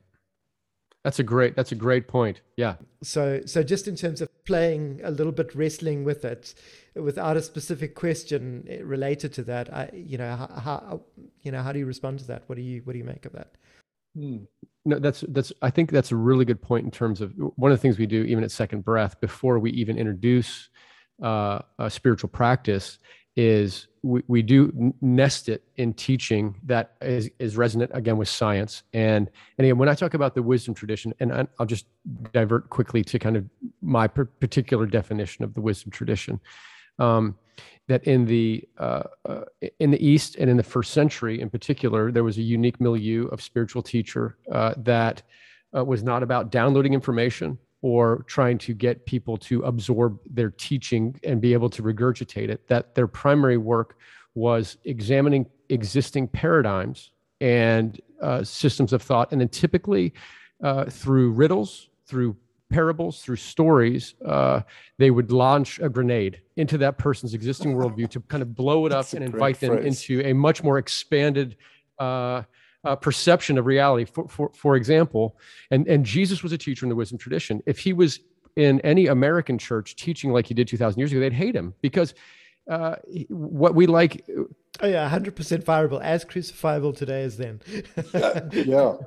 Uh, right. I mean, you just, I mean, we, what we like are TED Talks, right? Like with, with, it's, it's 15 minutes long. It's great research. It comes with three good points and an emotional story you know, that we can take home, you know, and, and his, and tells you how to think and tells you how to think. And, and versus Jesus, his whole thing was no one understood anytime he would tell a story. He was intentionally ambiguous because he was trying to poke holes in people's worldview and invite them to chew like a koan, like a like a, a Eastern riddle. And and this is what when we understand Jesus as wisdom teacher, I'm not trying to detract any from the Jesus people are more familiar with, maybe the second person of the Trinity or the Godhead, but he was also a wisdom teacher teaching us how to live fully now, to experience fullness of life, and to live into our full potential as humans in the here and now. And so this makes sense then if he goes to the rich young ruler and says, he only said it to him. He sized up the guy, realized this poor guy's uh, wealth was actually choking his life out. And so he said to him, Sell everything you have and give it to the poor, then come and follow me what that what he was doing was putting a stick in the spokes of this guy's worldview so that he would fly over the handlebars. And it said he went away sad because he was really rich. And Jesus didn't go after him and say, Hold on, let me explain it to you. Like he was intentionally blowing up his paradigm to invite him to something more beautiful. Same thing with the Pharisees when he would say, You're whitewashed tombs with dead men's bones inside. He was he saw they were calcified in their self-righteousness, and he was intentionally throwing a grenade into their paradigm out of love to invite them to a new way to see everything, to experience fullness of life now. And he modeled that. And so the, the wisdom tradition and every faith tradition is about living life fully in the now and constantly the willingness to expand our paradigms, uh, to open up to a, a new way of, of, seeing everything. Jesus called that new way of seeing everything the kingdom of God, which isn't a place you go to. It's a new lens on reality. That's my that's my interpretation of that. And so so so so to me, when I talk about the wisdom tradition, there is the, the, the Sufis are what would be easily identified as the wisdom tradition within Islam, uh, with the poets Hafiz and Rumi and there is a wisdom tradition and and, and they, were, they, they were neighbors to the desert fathers and that as well you know they yeah. Exactly. And and that whole heart right is there going into the desert seeking hesychia you know seeking that that deep peace and so so to me that that's kind of the root structure of of uh of wisdom tradition. Um and so and to your point you're right. When when it was a little flippant for me to say i don't care what you call it um because uh, in, in, in, at Second Breath, we spend quite a bit of time building an intellectual framework that actually is resonant with tradition and and science and and their experience, so that when when they have an experience in spiritual practice, they have a scaffolding to hang it on. Uh, because you're right. If you don't have an intellectual framework that's congruent, then we'll have a contemplative time and just say, "Oh, well, that was weird. Maybe it was just a, a bit of beef I ate for lunch," or you know we we don't we could we could just slough it off but if we can nest it in an intellectual framework that's congruent with our experience and with reality uh, then in our tradition then all of a sudden it, it creates the it creates fertile soil for it to take root. And so you're right it, when i'm when i am in a non spiritual overtly spiritual context or i'm teaching in a secular context i still nest it in Jungian psychology and uh, Harvard studies on neuroscience so that we create an intellectual framework that can sustain it. But in that sense, I don't need them to call it Jesus. I, I, absolutely. And, and I would agree with you because in that sense, it's, it's a question about how, how do you facilitate the process for someone to become present and start that journey themselves in terms of the inward life, in terms of the contemplative life. And how do we end up with a contemplative life that is very non-traditional? Because classically, we mm. we grow a beard twice sure. the length of Steve's. We become a hermit in the woods. we give up wealth and family. And, even within the Eastern Orthodox tradition, right. there's only three people, and I can't name them offhand, that they they recognize as attaining relational union with God. Everyone else is just a appearance. So, mm. if we take the breadth of, of, of, of Eastern Orthodoxy and the mystical theology that they have. They don't have this the the split between the mystical and the and the rational that we do. So for them, theology is deeply mystical. Right. There's an intertwining there that you you cannot get away yes. from. It's actually quite foreign to our Western way of thinking. So you know, it's not something to dwell too much on. Mm-hmm. But within these great traditions, what we often end up with is is is is we collapse we, we, we collapse the idea that we have experienced the divine into the fact that we've had the practice or we're engaging in the practice. And we're mm. not necessarily enabling people to go from, I've caught a glimpse of this God that I don't know, that has reoriented my life. It's given me life and purpose and meaning. I was going to off myself. Uh, I now have a sense of purpose and mm. calling. Uh, how do we link that to the I'm growing in the depth of relationship with someone that I'm coming to know better over time. Because what we often end up with, and it's, it's something that, that Steve and I have mused about quite often um, uh, in between conversations of podcast, is how often people have an early experience and they trade that experience that, which is actually, when, when we dig into the tra- relational transactions, it's a relational engagement. People start with a relational engagement and they trade that out for the idea that you have faith and we don't trust experience. What you're talking right. about here is something that's quite different because you, in some senses, I, I, I, am putting words in your mouth and I don't know you that well, but in some senses, you started off from a relational engagement, you were schooled into a faith, and then at the position where you're you're really struggling with that, but you're actually quite successful career wise in terms of church planting things should be mm. going well for you, but you're dying at home. You and Beth are dying in yourselves and with each other. And here you right. rediscover something. What is that? was that a rebuilding of your relationship with God, a reconnecting with what you'd experienced before? Uh, how does that how does that tie together? How does contemplation for you tie to that initial engagement that you had?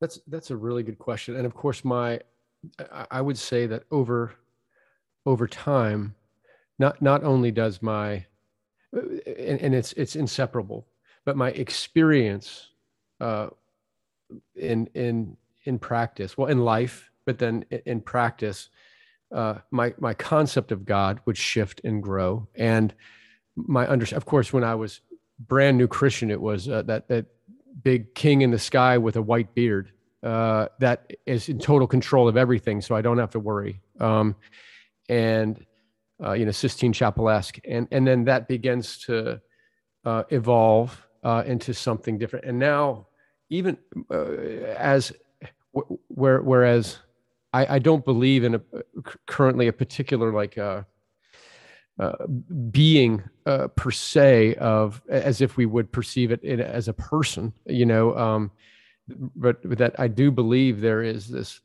experience of intimate connection uh, with this infinite mystery we call God that's inseparable. Um, and, and so, yes, I would say the relationship deepened, but also the context and definition of the parties within the relationship radically evolved and, and shifted and expanded. And, and that expansion happened more through well certainly i mean i'm a bibliophile. I love reading. I read all the time. And certainly it's influenced by uh, thinkers and people that have, have, gone ahead of me. But i would say it's it's it's metabolized and it it changes me when i experience them primarily in my real life. Um, and so yes i would say that there's a deepening of the relationship uh, not kind of the classic relationship of me and me and god are best buddies uh, mm. you know, kind of a chummy thing. Uh, that idea is a is a myth that we perpetuate in Christianity. I, I, I feel, I, I feel like we've got a religion that that talks in relational language as though we're supposed to know God, but it qualifies that to say once once your ticket is punched, not this end.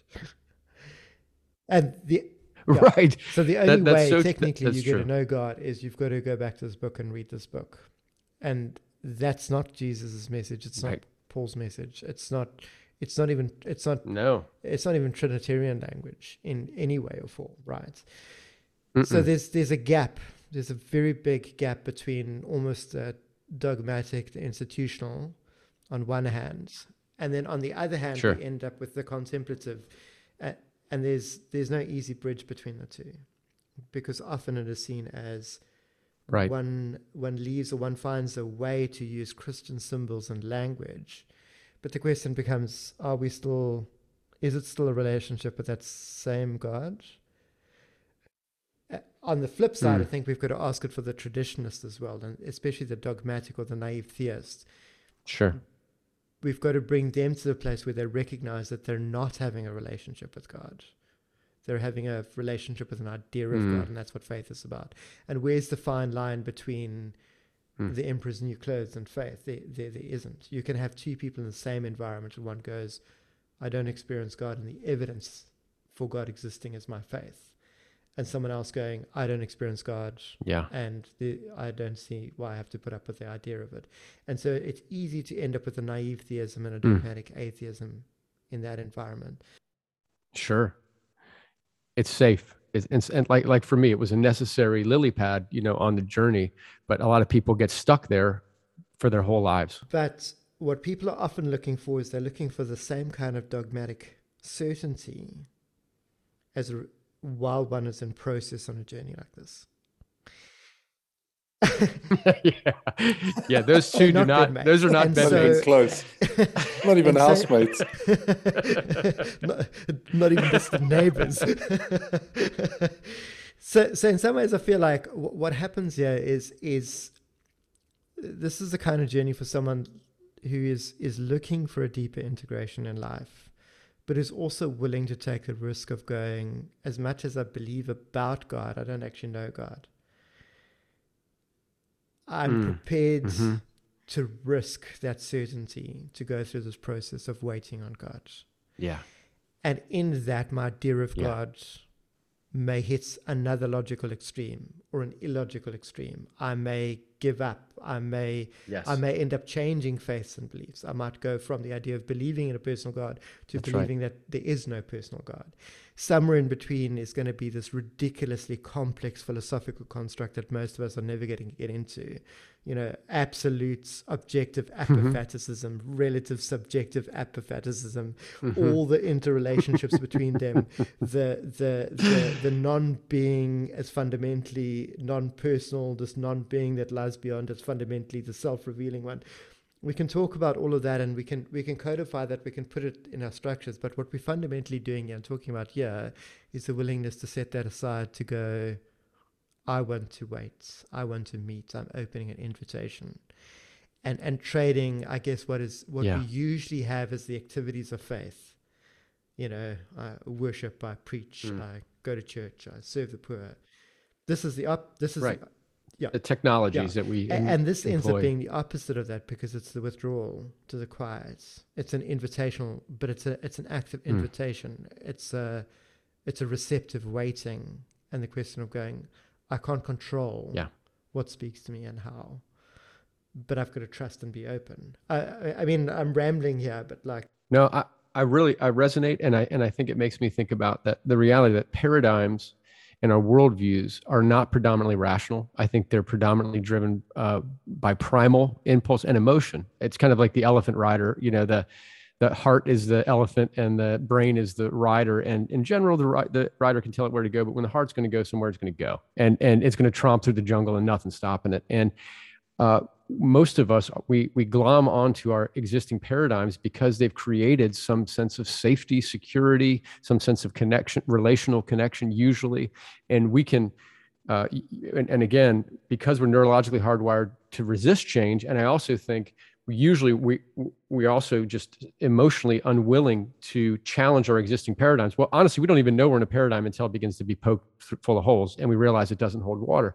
And usually it takes desperation and again de- des- desperation creates the space for us to be willing to expand. And i view it like i know that no matter how far out of a new experience and expansion new theology new teaching uh, new practices that have blown the doors wide open and i feel like i'm in a wide open green field in terms of my inner life i know within a few weeks or at least a few months it's going to be constrictive again like a cocoon. And i'm going to have to bust out. It's like a trapeze artist. Eh, you're sitting there happily on your trapeze bar and then all of a sudden one day out of the blue a new trapeze bar starts flying at you. And it's always that terrifying process of am i willing to let go of what i hold on to so dearly? And once you reach that point of desperation then you have that utterly terrifying in betweenness where you have deconstructed your current system but you have not yet reconstructed you have not yet reached the new trapeze bar and you're floating in the not you know nether region uh, and but then finally you grab a new trapeze bar and you say, "Oh God, I've evolved so much." And then I know unequivocally that within a few months there's going to be a new trapeze bar because that's the journey of life. You know, to me, this is the this is the joy of the experience, not creating a static structure built of brick dogmatic beliefs so that I can weather any storm. But like you said, it's a pilgrimage. It is the journey from uh, the from Egypt through the wilderness and in that process of the wilderness we both encounter the wild things and we encounter god. And you don't get to experience the promised land unless you're willing to consistently make that journey through the wilderness. And that to me and by promised land is that growing? And it's the people you've got to put up with along the way as well because they're also an important part of the story. right, right. And, then, and then they have to put up with me. And It's, then they have to a, put it's up a with circle. me when, when i'm dealing with the wild things. Yeah. When I'm, when I'm dealing with the wild things in the wilderness and i'm not pleasant to be around yeah my poor wife and kids uh, but but anyway, I, I, don't. But I but I think I really resonate with what you're. And, and one other point to to something you said earlier, you know, one of the things we're trying to evolve. Of course, the the, the monastic movement was a reaction. Uh, uh, to you know, even the desert fathers and mothers were trying to escape the insanity of busyness and this, you know, the same thing that we have that same impulse, and so they wanted to go to this distraction-free wilderness again, where the wild things are and where God is. And the monastic movement, you know, emerged and now, the danger when we talk about contemplative spirituality, and the first reason I think people don't practice these spiritual practices because they have a, a, criteria for evaluating success that they think they're a failure. The second is that we people try just to attempt to microdose the monastic life into our busy non-monastic reality. And it doesn't work that way. That we can take we have to adapt spirit contemplative spirituality into the flow of real life. So we, we create resources for when you're sitting at a red light and you feel your frustration growing when you're standing in line at the grocery store or when when you get that call from someone that you don't want to talk to and your blood pressure increases that that all throughout the day how to actually that, that while the monastics are great honestly unless you are an extreme introvert that doesn't really like to be around people it's not going to be for you uh, for, for, for most folks, you know, and especially for me, an extreme extrovert with ADHD, I'm not going to, I'm not going to go to a monastery for, for years. But what we found is that you can actually incorporate this beautiful contemplative spirituality into our busy lives. And it, of course, it takes us creating some space of nothing time, of busylessness time, but we can actually incorporate it in a way that creates space for authentic connection with the divine even when we're uh, busy as bees. I, I, part of me goes, uh, I'd love to chain you to a chair for a few days and just see what happens, what comes out. But um, going back to something that you said earlier, solitude is one of those those those those interesting things because yes, you know, earlier you said we torture prisoners by putting them alone, we by self isolation that but on the flip side, all these great figures that we look at are people that did the same thing. And that this this time with myself, you know, people really push through that Friday night where you're alone, you're feeling discomfort. What do they do? Well, let's go out for a drink. Let's go connect with people. Let's go watch a movie. Let's do. that that discomfort alone time is not time people spend alone. And what the basics of the contemplative side is is to go let me sit with that feeling let me sit with those thoughts those memories mm. let me sit with those desires and let me make somewhat if i can't make friends with them i'm not looking to tame them but it becomes informative it becomes mm. it becomes something we get to know mm. ourselves in that um, and then of course that language of knowing ourselves then taps into a, a theoretical larger body of work or, or framework in that. And the challenge is really to go, let's let's let go of that because this is not fundamentally a practice because a lot of Christians feel that the minute you go down this route, oh, Greg, that's new age. Like, can't go there, buddy. Satan's going to get you. Oh, right. Or, oh, yeah. Oh, oh, yeah, or yeah. Steve, Lots come on, labels. that's Eastern. Man, that's heretical. Like, just look, just look yeah. what they did over the years. but but I feel like in some ways, what we don't what we what we fail to recognize is, is it's almost like we've got two streams that play off against each other in our Western heritage. You know, certainly looking at the Christian heritage. And the first institution that was created by the people that were wrestling with how do you follow Jesus is the monastic institution. That precedes the creation of the Orthodox Church and the state funded temple reboots. And there's two very different lines of thinking. The one focuses on we are separated through sin. You can't have God as your father. No, yeah, unless you have the church as your mother. So you have to be part of the Orthodox Church, and, and that's a, that's a strict thing. And it's easy to track that because when you go to seminary, that's the story that you hear. We also hear about those kooks in the desert oh, and yeah. monasteries and that kind of stuff, but eh, they're not part of the story. They're not really part of the story where they come in is, oh, well, monasticism right. was a thing. We're done with it. Oh, iconoclastism was a thing. And then, and then we had indulgences, and right. that was the final straw. And thank God for Luther. But, but we don't recognize things like that. The text, Luther himself was basically when the text you absolutely have to read next to the Bible is the Theologia uh, Germanica. It's the it's a mystical text of unknown authorship from that period all of the ideas that he brings in, all the things that come in, the middle way, preaching in the language of the people, uh, serving without having to become a monastic or a priest, um, reading the Bible for yourself devotionally, yeah. all of those were contributed by these monastics. Um, you know, yep. and in a sense, there's very little about that Reformation that is new. It's, you know, Absolutely, and, and you're absolutely right. as a as a history. So especially within anything on the Protestant side of the fence, we treat all of that as though we yeah. threw that out. Why? Because we threw out this radical monastic framework and you know, and, and we threw out their method of biblical interpretation, which was all allegorical, which actually wasn't the case. They they foundationally give us the devotional reading of the Bible. And then the church bans the reading of the Bible twice in history hmm. because they did that. so there's there's a lot here that, that that that people don't know about that we're not exposed to that we don't know how to recapture.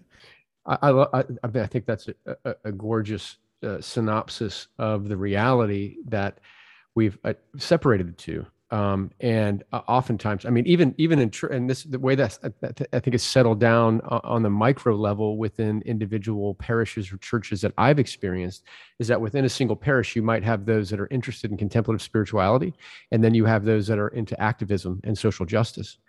And but there tend to be two very different groups. It's it's almost as if one is committed to the inner journey and one is committed to the outer journey. And uh, the reality is they're inseparable. I mean the, our our whole thing at second breath our tagline is that great outer work arises from great inner work that you, you can't have one without the other genuinely. Um, and so but to me that that separation i think has has has done so much damage. Um, and and certainly i think it's easy to rail against the uh, the institutional church. And there is that empire aspect. Of course you know what we, we can lots of books are written about how constantine messed it all up and uh, and it became an empire top down and uh, you know a, a priestly caste uh, that had the power of the state behind them. And and and and I, I would agree that there was a lot, a lot of mess a lot of mess there. And and anytime and the empire was pretty committed to to squelching out uh, whether it was uh, Celtic spirituality or the Desert Fathers or Mothers.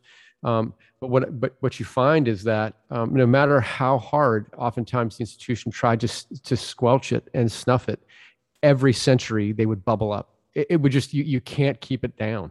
Um, and, and so you have these gorgeous mystics that articulate this uh, the spirituality of of authentic experience. And it's in all of them it's almost they're having these experiences and attempting to put words to it rather than let me teach you this doctrine and adhere to yeah. it to determine who's in and who's out. I love that as a summary. Contemplative spirituality is still something that within context like you're in it's not the mainstream how do you feel about that? yeah, it's especially not, not, not only, I mean, it's it, it add, add to the dimension, the Bible belt, which if you haven't visited the Southeast, it is a very unique uh, place to be where, uh, you know, I get, I'll be, I've been, just because I'm a Episcopal priest, uh, let alone someone who focuses on contemplative spirituality. I mean, I've been, I've been called the Antichrist. I've been called a heretic. Uh, and so, uh, but you know, in some ways, I've really grown accustomed to it with it, kind of trying to keep a thick skin and a tender heart, because I know what they're doing is speaking from their fear-based paradigm, and they don't really mean it's not personal. Um, and so, but I really do feel like because of the transformation that occurred within my own life, within my wife's journey, and for all these people that we've seen at Second Breath, it really is a. I feel like it's a calling that I'm passionate about. And yeah, I take hits. Uh, you know, I take hits as the, I might be the woo woo guy or the weirdo or the out to lunch. Uh, that's one of the reasons we try to, uh, you know, every almost every time I teach something, I, I quote a, a, a, a study out of Oxford or Harvard or Stanford, uh, you know, for legitimacy, and then quote some great uh, you know church mother or father you know i'm, I'm pretty good at uh, backing backing up my perspective uh, just for the sake of credibility within this context that's naturally uh, doubting me. But uh, and just doubting this this tradition. And of course this is an ancient tradition with roots in every you know way predating christianity and uh, in terms of this kind of seeking. It's it's a fundamental human problem that's been with humanity since the beginning. Yes. And and and the impulse and i think pilgrimage is a great example uh, that you know I've, I've had the pleasure and opportunity to walk the Camino of Santiago uh, a number of times. And, you know, of course, even that ancient path, when you study the history, was it's been walked for thousands of years before Christ.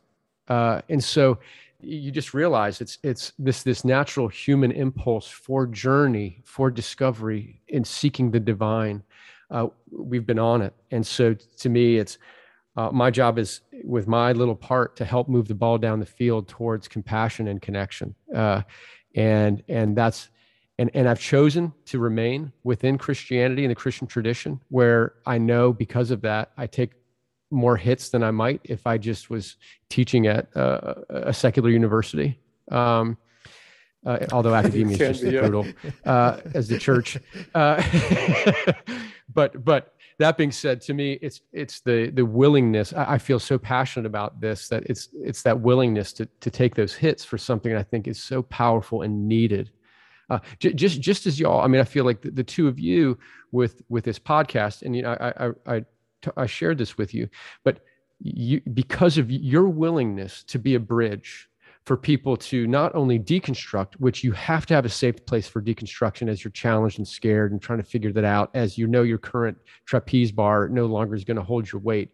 And then through this podcast, you not only create space for the deconstructionist, but you create space for the in betweenness where it's okay to hold the tension of not knowing and to live into that mystery. And then when you begin to reconstruct the new trapeze bar, the, the new evolutionary leap in your inner journey, that that's safe too. To me, like, and, and I know I can't imagine you guys haven't taken quite a bit of heat over the years, but but just to me, that commitment born of your own journeys has given you the passion to create this space regardless of it. It's because you know how this is exactly what the world needs right now this loving safe space without judgment for whatever stage you are in the journey.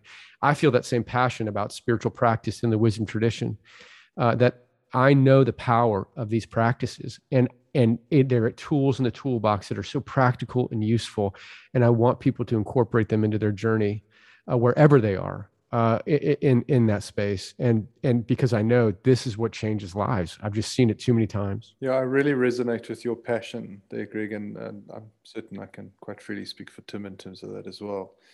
Um, it's so wonderful to be in conversation with somebody of your depth of passion and insight and experience and history, I think, because you you tell your story so poignantly, both in terms of of triumphs and high moments, but you're also just so equally vulnerable and ready to speak in terms of uh, of some of the harder moments, some of the more raw moments. Um, and oh, it's just a privilege. I've just uh, been sitting here for 20 minutes or so, just listening to the two of you back and forth and loving it myself and almost forgetting I'm in on this.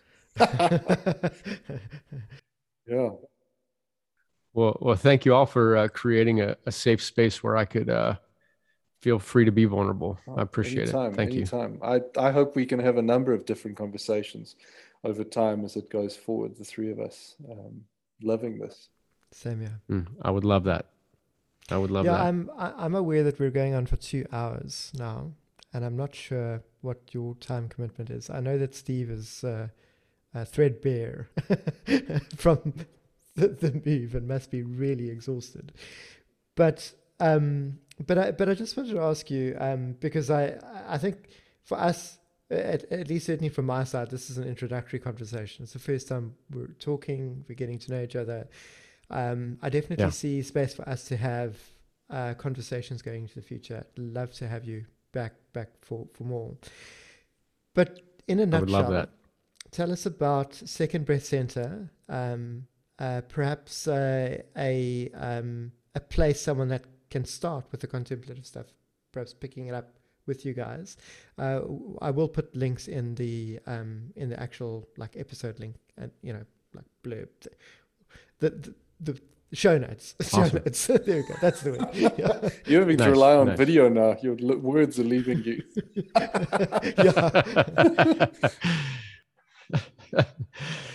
yeah, uh, well, I would love to share. You know, one of the things again, because we're so passionate about uh, this, that we're trying to make it as easy and accessible for people as possible. So the first one of the things we're excited about, we created a Second Breath app that has hundreds of spiritual practices on it.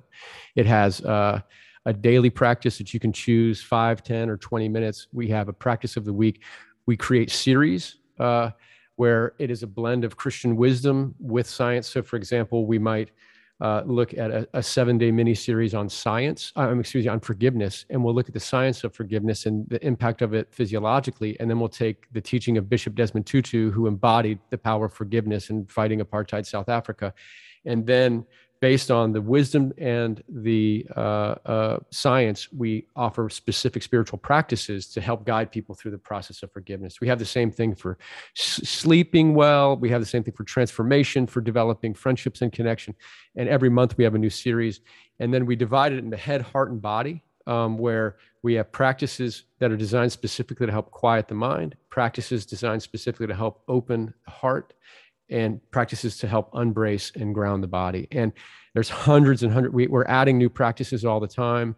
Um, it is an amazing. I mean, it's now all over the world, which we're excited about. It's fun to to watch all the users pop up around the globe, and a lot of it you you you can have a ton of it is for absolute for free in, in perpetuity. You can access a ton of the content for free forever uh, to get to some of the premium content, there's a fee just because, of course, we have to sustain ourselves and be ah, able to. It's yes, not cheap man, to do this women kind of thing. Not live in the word of God, uh, you actually need to eat. that's right. That's right. Do, do not muzzle the ox while it's treading grain. And so, um, and so, so we anyway. But that app, it's on Google Play and on the Apple App Store. That's the first thing to check out, and it's really easy and accessible, and a kind of a, a non-threat way to to ease into it. Uh, we also at, at secondbreathcenter.com, we have our online school, uh, and we're in that process of taking these courses that we've been teaching for 30 years and putting them into a very robust, engaging digital context that you can either take individually or with a cohort and group. And the first one that to me is the game changer and it's kind of the the bedrock of of second breath is the inward journey. Uh, and then we're right now in the process of recording the outward journey the kind of the bookends the elegant bookends of our our approach. But it is a uh, a beautiful deep dive experiential. We take technology and instead of making it a hindrance we found all these ways to really make it engaging and amazing. And it is it is a deep dive man. It is a if if you choose to take the course it is uh, it's you know it's it's it's going to take you there. And if, anyway, go, if they go to the website, they can just check it out and learn more about it. Um, but that would be the easiest way, wherever they are in whatever stage of the journey, that app and the inward journey. Uh, it, it's all about giving people the map and the flashlight and the toolbox to really begin to walk the inward journey of faith to cultivate a vibrant spirituality and a growing awareness of our already existing connection. Oh, that's super exciting, Greg. I'm looking forward to being able to share that. Uh, yeah, we love it. We're excited. Resource with with our listeners um, and just as widely as we can. Sure. Awesome. Awesome. Well, thank you. It's we're we're really excited about it. We're passionate about it too. Yeah, I mean that comes across very very strongly, um, and yeah, can, can we tell? you, yeah, just a little. I, am I jumping around? Am I jumping? A, I've ha- I have remained seated the entire conversation. I have not jumped up around the room, but aside from that, my my energy I think flows. No, it's fantastic, man. I mean, that's it's just it's this kind of genuine conversation, as you say, where we can speak freely, but uh, the energy is there, and I completely connect with it. Um, in perhaps in the only way is slightly incongruent, and is, is that contemplative spirituality is often portrayed as so calm and quiet and dusty.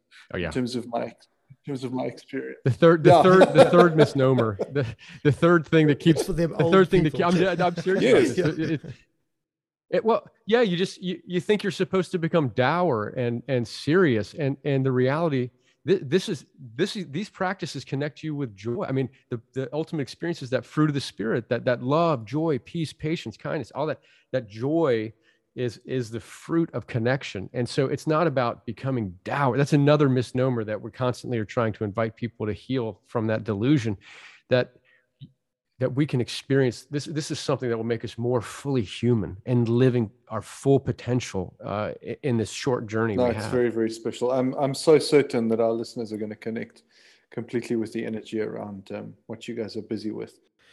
Yeah I, I just want to say thank you so much for for joining us and connecting us. I, you know, it's like, you know, Steve and I constantly say we are we are so privileged to connect with people at such a vulnerable, raw, authentic level. You know, um, a- and to gain a sense of that perspective. You know, how does how does this lived experience, this lived reality, this engagement with the divine, tap into the work that you're doing, rather than putting the work first. You know, um, you know it's mm. yeah it's just such a wonderful privilege and i like like thank you for the for being willing to be vulnerable and to have this conversation with us it's a real real honor and a real privilege Well, thank, thanks for letting me be here. It's been a, a joy. I feel like a, a full sponge, you know, uh, after talking with you too. Uh, I feel happy and just, I just feel, I feel very uh, just uh, honored to be here. So thanks for having me. Yeah, it was, a, it was a real Greg. privilege. It's, it's, such a gift, man. We so appreciate you looking us up um, and being in touch with us. And I really I echo what Tim said earlier, and I meant it as well. I would love to to do a lot more conversations, the three of us looking into the future. Um, That'd be great. Awesome. I'd Thank you to. so much for your time. You've been very, very generous.